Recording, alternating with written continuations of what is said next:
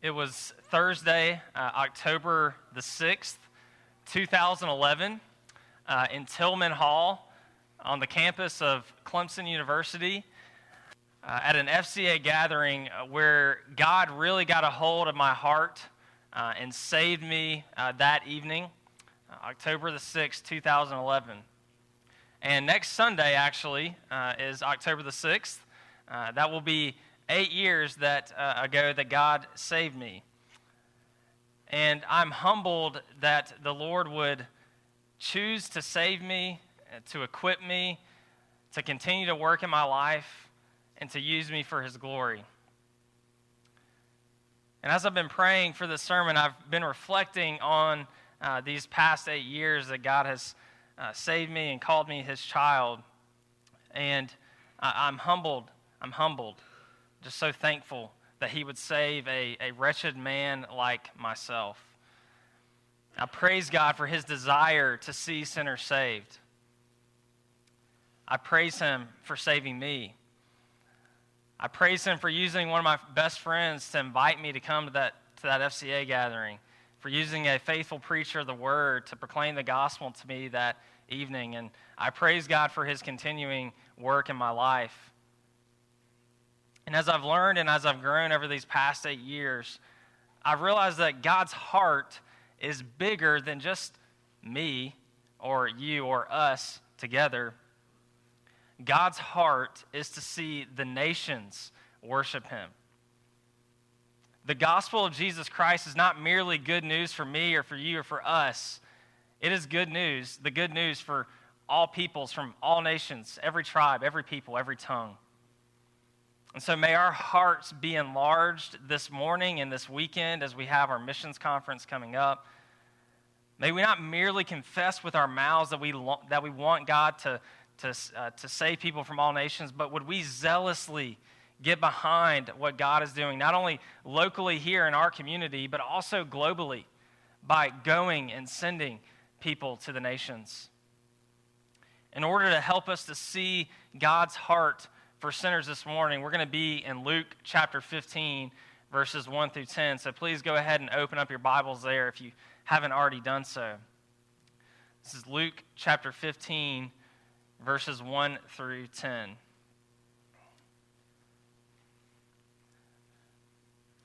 This is the Word of God. Now the tax collectors and sinners were all drawing near to, to hear him. And the Pharisees and the scribes grumbled, saying, This man receives sinners and eats with them. So he told them this parable What man of you, having a hundred sheep, if he has lost one of them, does not leave the 99 in the open country and go after the one? And go after the one that is lost until he finds it. And when he has found it, he lays it on his shoulders, rejoicing. And when he comes home, he calls together his friends and his neighbors, saying, saying to them, Rejoice with me, for I have found my sheep that was lost. Just so, I tell you, there will be more joy in heaven over one sinner who repents than over 99 righteous persons who need no repentance. Or what woman, having 10 silver coins, if she loses one coin, does not light a lamp and sweep the house and seek diligently until she finds it.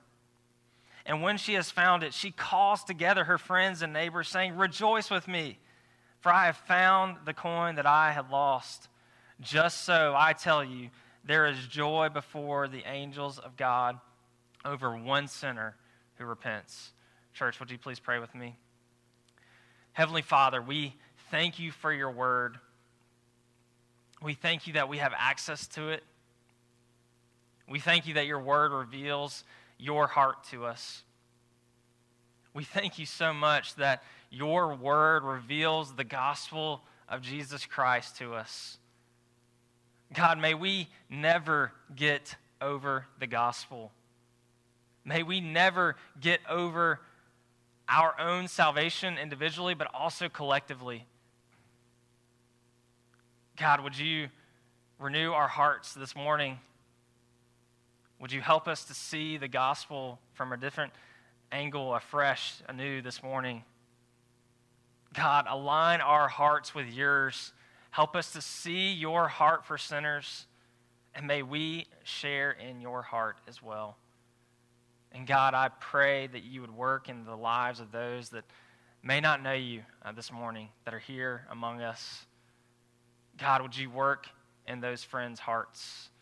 Would you help them to see your heart to save them and that you have made a way through your Son to save them? And so, God, would you give them faith this morning?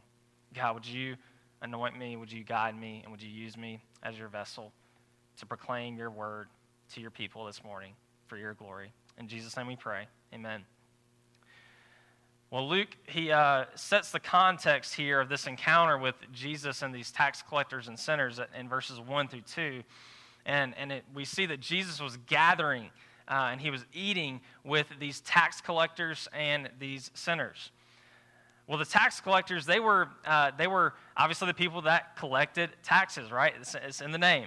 Um, and, and, these people were known, though, for being very immoral, uh, very dishonest about their collecting of taxes. They were paid a percentage off of what they were able to collect. And so, of course, uh, in order to make more money, they were trying to get as much as they could uh, from uh, their fellow, uh, fellow people.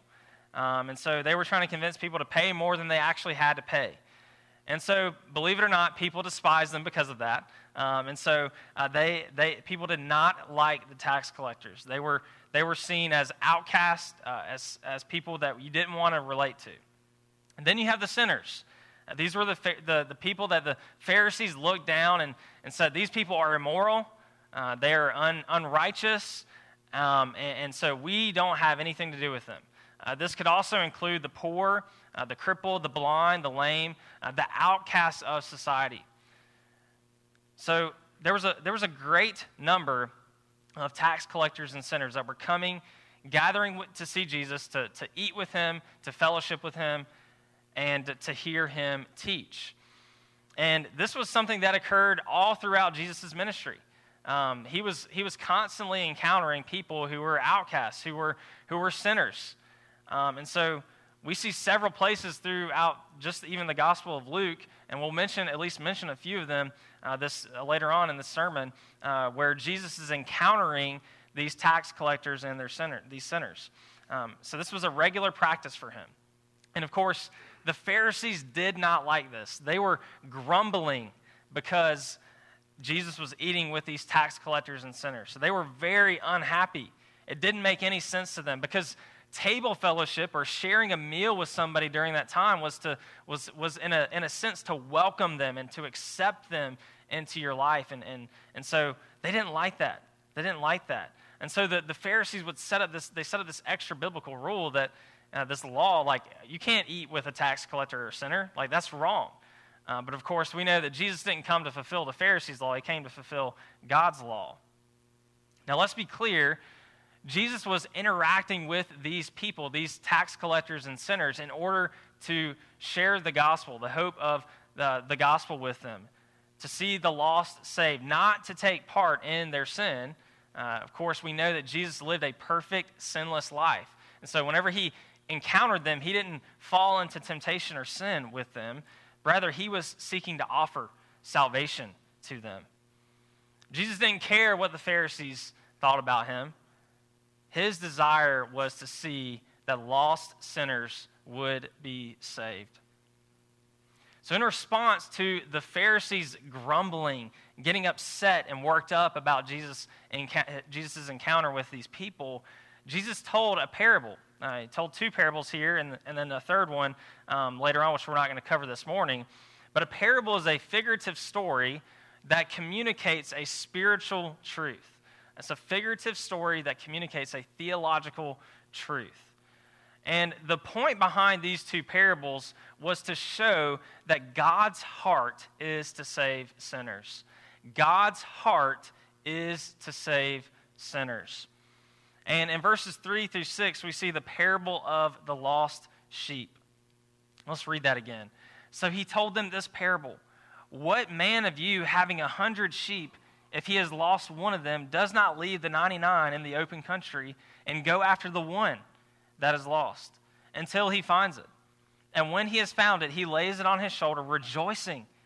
And when he comes home, he calls together his friends and his neighbors, saying to them, Rejoice with me, for I have found my sheep that was lost. So he tells a, a story that would be very relatable, very familiar to his audience, um, to, to these people. It was very common for, uh, for shepherds to have a, a flock of 100 or, or even more uh, sheep out in the open country. And of course, uh, inevitably, you're going to have a sheep that kind of runs off uh, and, and, goes astray. And uh, so, what does the shepherd do when he finds out that there's a sheep missing? Well, he goes out and he goes and finds that sheep. And he, he searches diligently until he finds that sheep dead or alive. And if he finds this sheep alive, uh, he picks up this injured or this confused or this, this lost sheep who is hurting and throws the sheep up above his shoulder and lovingly and graciously carries that sheep back to the sheepfold, uh, to the rest of the sheep. He brings that sheep back home and into the flock.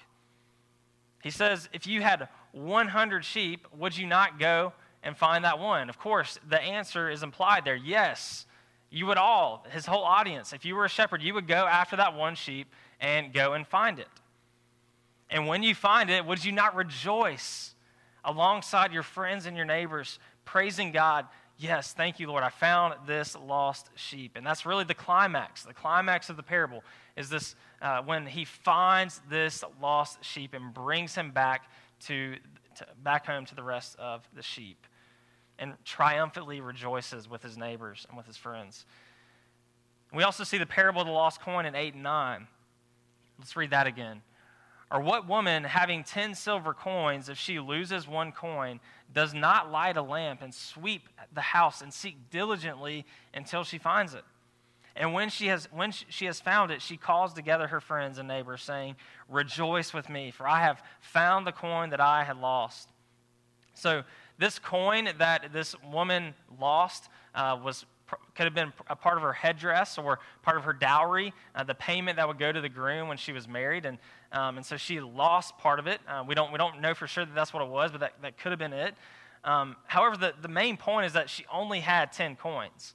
Um, only had 10 coins. And so she, a tenth of what she owned, a tenth of what she owned, she had lost. I mean, could you imagine that? Um, a tenth is, is, is a lot uh, of what you own. Um, and, and, so, could you ima- imagine losing a tenth of all that you have and not knowing where that was, or that, that money, uh, not knowing where that was? This is how the woman felt in that moment. She had lost this coin. And so, she, what does she do? She gets a, a lamp, uh, and, which was pro- she was probably in a windowless or not very many windows in, in her house, and sweeping and searching with this light diligently until she finds this coin. So once she finds it, she gets the coin and she celebrates. She rejoices with her friends and her neighbors. So these are, these are the two parables. That's, that's kind of a brief summary of those two parables. So, what is the point of that? The point of these two parables? Well, let's look at verses 7 and 10. Just so I tell you, there will be more joy in heaven over one sinner who repents than over 99 righteous persons who need no repentance. Verse 10 Just so I tell you, there is joy before the angels of God over one sinner who repents. So when he says in heaven, uh, this is a reference to obviously where God and the angels live, and so this is a this is was a way to kind of not say God's name, but implying uh, reference to God. And so, God and the angels, there, there's this heavenly rejoicing whenever a sinner is saved. Uh, whenever this sheep was found or this coin was found, there's this heavenly celebration.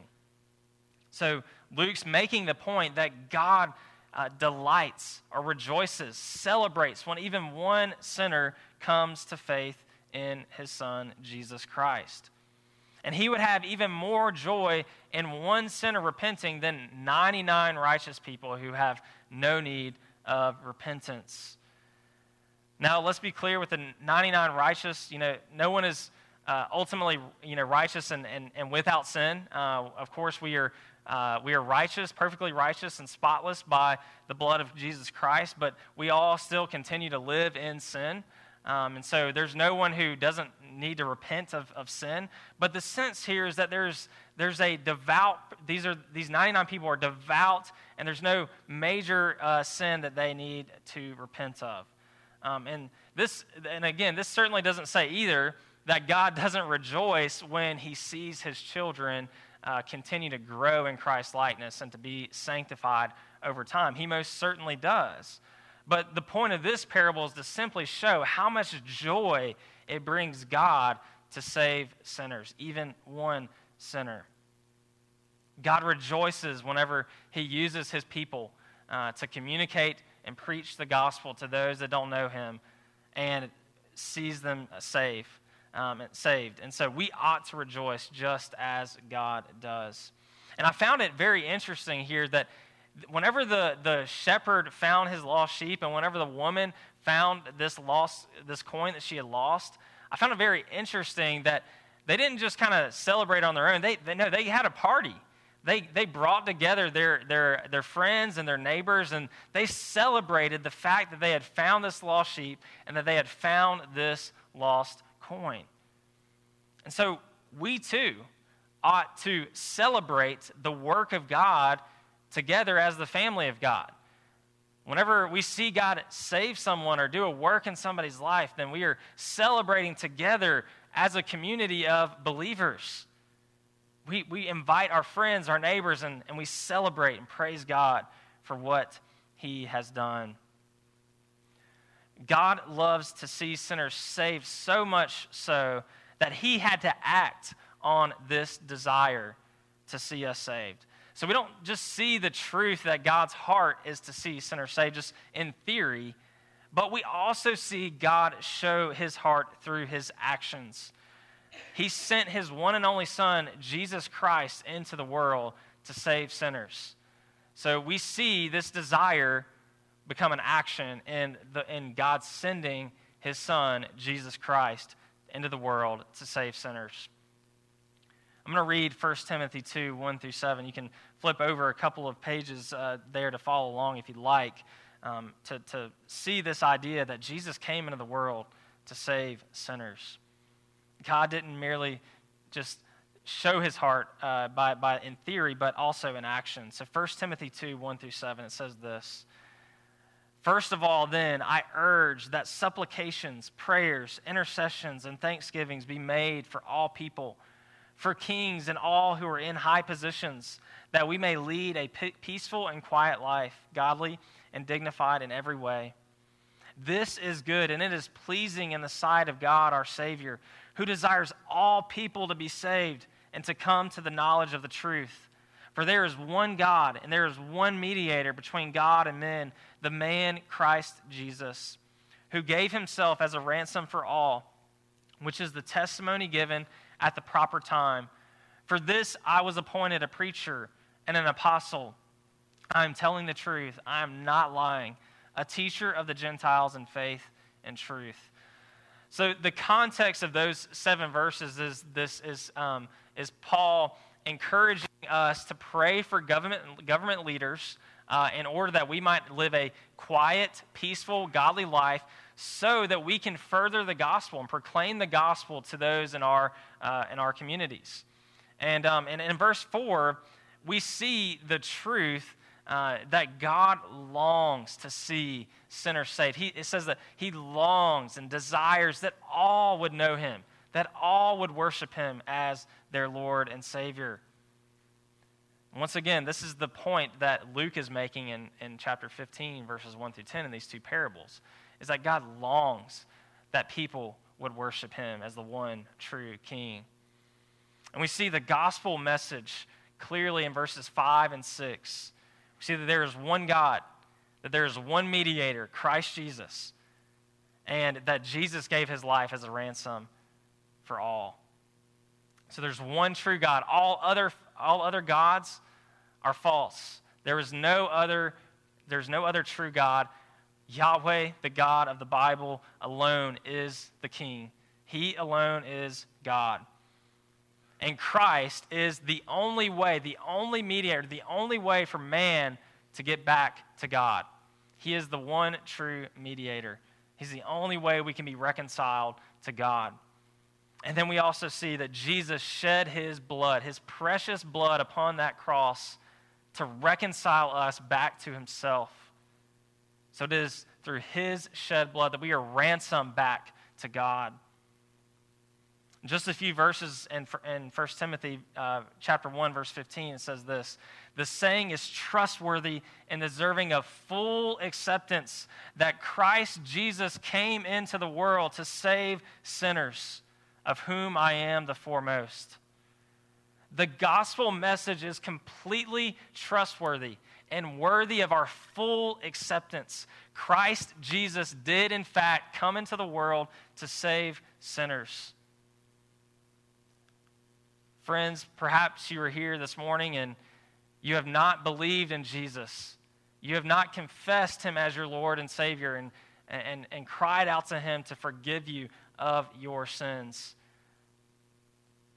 Well, it says here that the gospel message is worthy of our full acceptance and it is completely trustworthy. And so, friend, I urge you, I plead with you to believe on Christ because he is the one true God, the one true mediator, and he alone can ransom you from your sin back to God. He, he alone paid the price with his precious blood. There's no other way. And so I urge you to believe on him for salvation. The gospel is completely trustworthy and worthy of our full acceptance. And so, if you have not accepted the gospel, I urge you and plead with you to believe this morning, right now. Jesus didn't come into the world to save the righteous, He came into the world to save lost sinners. In Luke 15, 1 and 2, we, we clearly see the disgust of these so called righteous Pharisees that Jesus would even interact with these lost sinners, these tax collectors and immoral people who they say that the Pharisees say that, we, that he shouldn't have had any interaction with at all. But that's why Jesus came. He came to save people like those tax collectors and those sinners, people like us, like you and me. Luke 5, 27 30 through 32 makes this point very well. Uh, this is another encounter that Jesus has with the, uh, the tax collectors and the sinners. Luke 5, 27 through 32 says this After this, he went out and saw a tax collector named Levi sitting at the tax booth. And he said to him, Follow me. And leaving everything, he rose and followed him. And Levi made him a great feast in his house and there was a large company of tax collectors and others reclining at table with him. And the Pharisees and their, their scribes grumbled. Sound familiar? At his disciples, saying, Why do you eat and drink with tax collectors and sinners? And Jesus answered them, Those who are well have no need of a physician, but those who are sick. I have not come to call the righteous but sinners to repentance. I have not come to call the righteous, but sinners to repentance. So the context here is, is Jesus is calling one of his disciples, Levi or Matthew, who, oh, by the way, was a tax collector, right? And then Jesus, what do they do? Jesus has a feast with Levi and this large company of tax collectors and others. And he invites them into his home. And what do the Pharisees do? Same story in Luke 15. They grumble, they get upset. They're, they're, they're thinking, what in the world is this guy doing? Eating with these sinners, these tax collectors, these immoral people. But of course, Jesus' response is, I didn't come to save those who are righteous. I came to save those that are sick, those that are sinners. I came to call sinners to repentance, not the righteous. God's heart is to see sinners saved. And he shows this clearly by interacting with these people, with these tax collectors and these sinners. And he even called one of these tax collectors to be his disciple, one of his 12 disciples. Jesus came to save sinners, not the righteous. As I was reading the, the parable of the lost sheep and thinking about that, I, I couldn't help but also think about John chapter 10, where we see the truth that Jesus is the good shepherd. If you could turn over uh, a couple pages to John chapter 10, verses 7 through 18, I'm going to read those. You can follow along in your copy of the scriptures. Again, that's John chapter 10, verses 7 through 18. This is the word of the Lord. So Jesus again said to them, Truly, truly, I say to you, I am the door of the sheep. All who came before me are thieves and robbers, but the sheep did not listen to them. I am the door. If anyone enters by me, he will be saved and will go in and out and find pasture. The thief comes only to steal and kill and destroy. I came that they may have life and have it abundantly. I am the good shepherd. The good shepherd lays down his life for the sheep.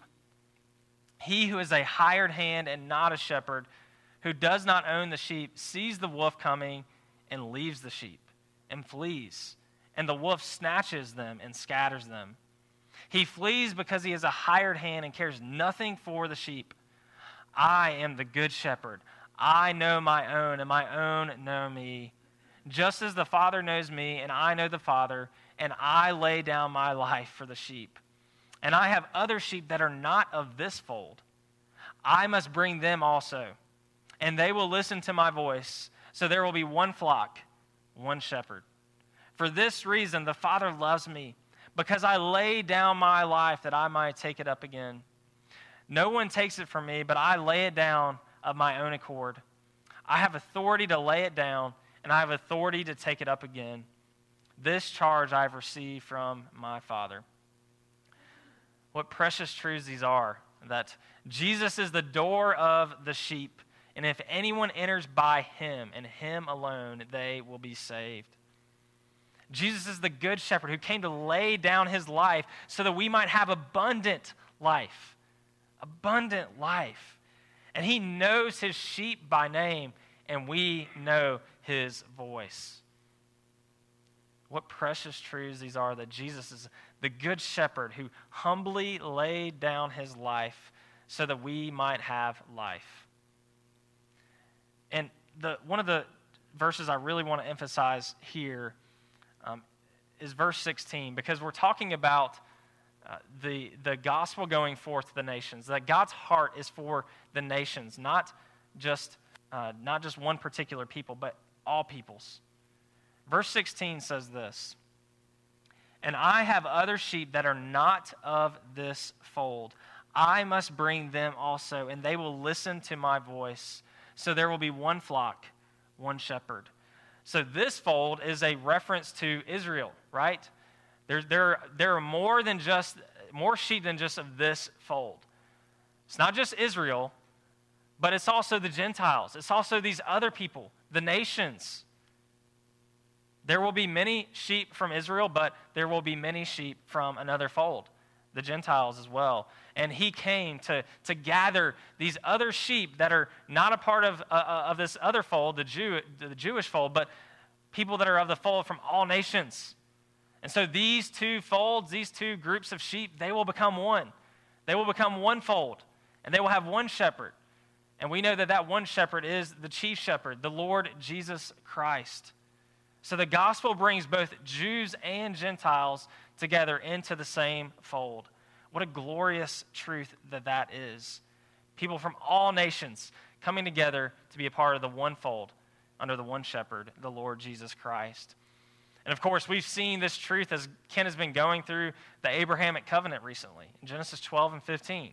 Genesis 12, 3 says, I will bless those who bless you, and, and him who dishonors you I will curse. And in you all the families of the earth shall be blessed. So God didn't just say he was going to bless the Israelites, he said he was going to bless all the families of the earth, a reference to the nations. And so this was always God's plan. It has always been God's plan to redeem sinners from all of the nations back to himself. Revelation 5, 9, and 10 says this. And they sang a new song, saying, Worthy are you to take the scroll and open, to open its seals. For you were slain, and by your blood you ransomed people for God from every tribe and language and people and nation. And you have made them a kingdom and priests to our God, and they shall reign on the earth. God the Father sent God the Son into this world to, to ransom his life so that sinners from all nations could come and worship God and have access to God through faith in himself. And those whom God has brought, bought with his precious blood, we are now his instruments to go and to take the gospel to the nations. So God's people are his instruments to reach the lost on this earth. Those whom he has bought with his precious blood are now his ambassadors, his, uh, his instruments to take the gospel. Um, and we see this in 2 Corinthians 5 11 through 21. We won't go there this morning, um, but I pray that as we go into the missions conference week, that uh, as we really unpack this, that, that, that we will be challenged and that, that we will be encouraged in this truth. But whether you are like the blind man in John chapter 9, who really all he knew was that he was blind, but now he sees, right? That was all he could tell the Pharisees. I don't know. I don't know much about this guy, but I know that I was blind, but now I see, and I worship him as my Lord. So whether we are the, like the blind man in John 9, or whether we are a super you know, mature believer who has been faithfully walking with Jesus for 50 years, we are all his ambassadors. We are all his representatives. Every single Christian is a part of the mission of God. We may all play different, different positions, but we're all on the team and we're all in the game spreading the gospel to the nations. We are called to take part in this, obviously, locally, but we are also called to take part in this globally, whether that is by sending, by going, whatever it may be. We are his instruments. God loves to see sinners saved, and we, the church, are his chosen instruments to take that good news to the nations, to carry out his mission. So, as we close, I just have a question for you to consider this morning. The question is Do you share God's heart to see sinners saved? Do you share in God's heart to see sinners saved? Do you long to see sinners come to faith in Christ? Are you like the psalmist in Psalm 119, 136, who says this My eyes shed streams of tears because people do not keep your law? Are you deeply broken over the fact that there are lost sinners here in this community around us, but also all over the world to all nations. Does that deeply break your heart? That there are people around us and also all throughout this world that are going to hell. They are under the just condemnation of God because of their sin. And many of them don't even have access to the gospel. And so, does that break your heart? Does that bring you to tears? Does it bring you unspeakable joy whenever a non believer comes to faith in Christ? Unspeakable joy, delight whenever God saves a sinner. Or maybe you have the opposite reaction like the elder brother in the prodigal, the, the parable of the, the prodigal son, where the, the elder brother, um, he, whenever the younger brother comes back, what does he do? He's mad. He's mad that the father is now celebrating and, and throwing a feast, partying because his son was lost and now he is found. And this elder brother is angry. Um, perhaps there are people in your life that, that you would feel like, man, they don't, God, they, God doesn't need to save them. I don't want God to save them. Perhaps there are people in your life that you feel that about. Or perhaps you feel that in general. I don't know. Or maybe, maybe you're kind of in the middle. Maybe you're kind of just indifferent, like, uh, it doesn't matter to me. Like, okay, like if God saves a sinner, like, cool, that's awesome, but it doesn't really, doesn't really move me. So where are you at on that spectrum? Like, do you, do you long to see sinners saved? Do, are you broken over the fact that there are people around you, around us, and all over the world that don't know Jesus as their Lord and Savior? Or perhaps are you angry like the elder brother? Or maybe, maybe you're just kind of indifferent. Maybe you're in the middle of that. Where are you at with that? Does your heart share in God's heart to see sinners saved? Many of you know uh, my wife and I, Kayla, we just had our first son, Samuel, and he's three and a half months old now. And uh, ever since he's been born, uh, every day uh, we are uh, praying and begging God to do a work in his life at a young age. For God to save him, for Samuel to worship him as the one true king, to follow Jesus and live in joyful obedience to him all the days of his life. That's what we are praying.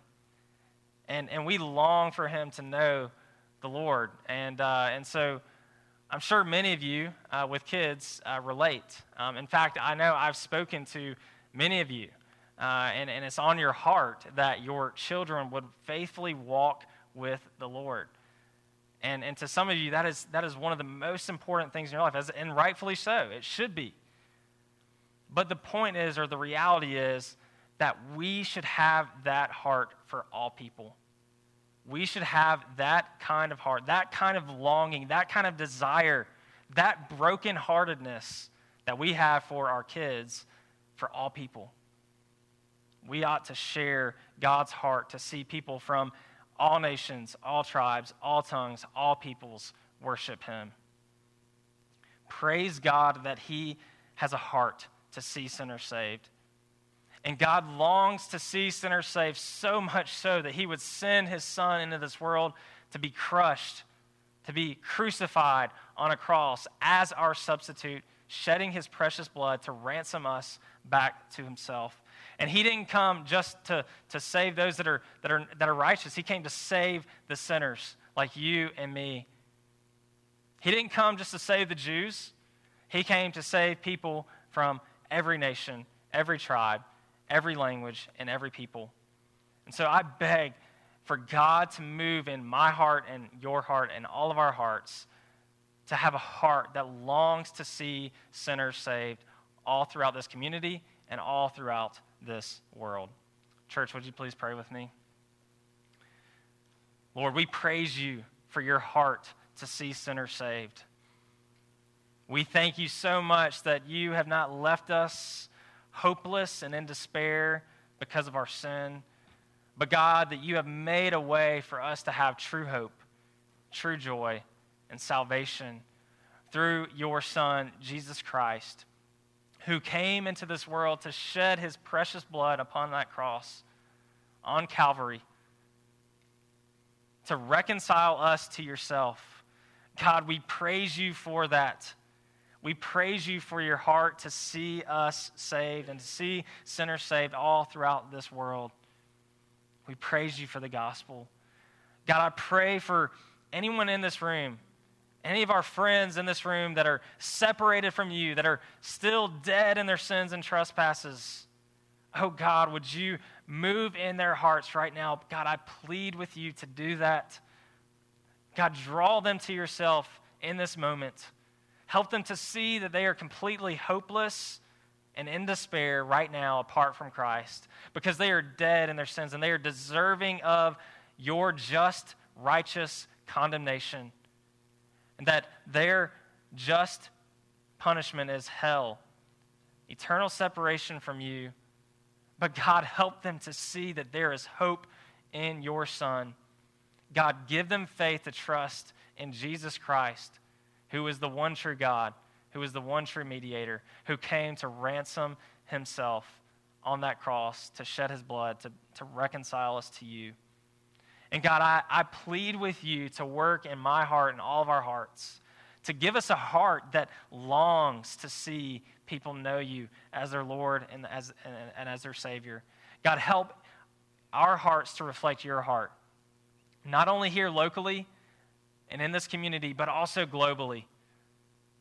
That we would desire, long, be brokenhearted that there are people who don't have access to the gospel, people that don't know the gospel.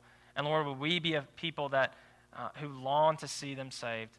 And Lord, would you help us to, to be faithful, to jump into the game, to be a part of your mission? Lord, help us to see your heart, that you long to see sinners saved. And Lord, may we share in that. We pray this in faith in Jesus' name. Amen.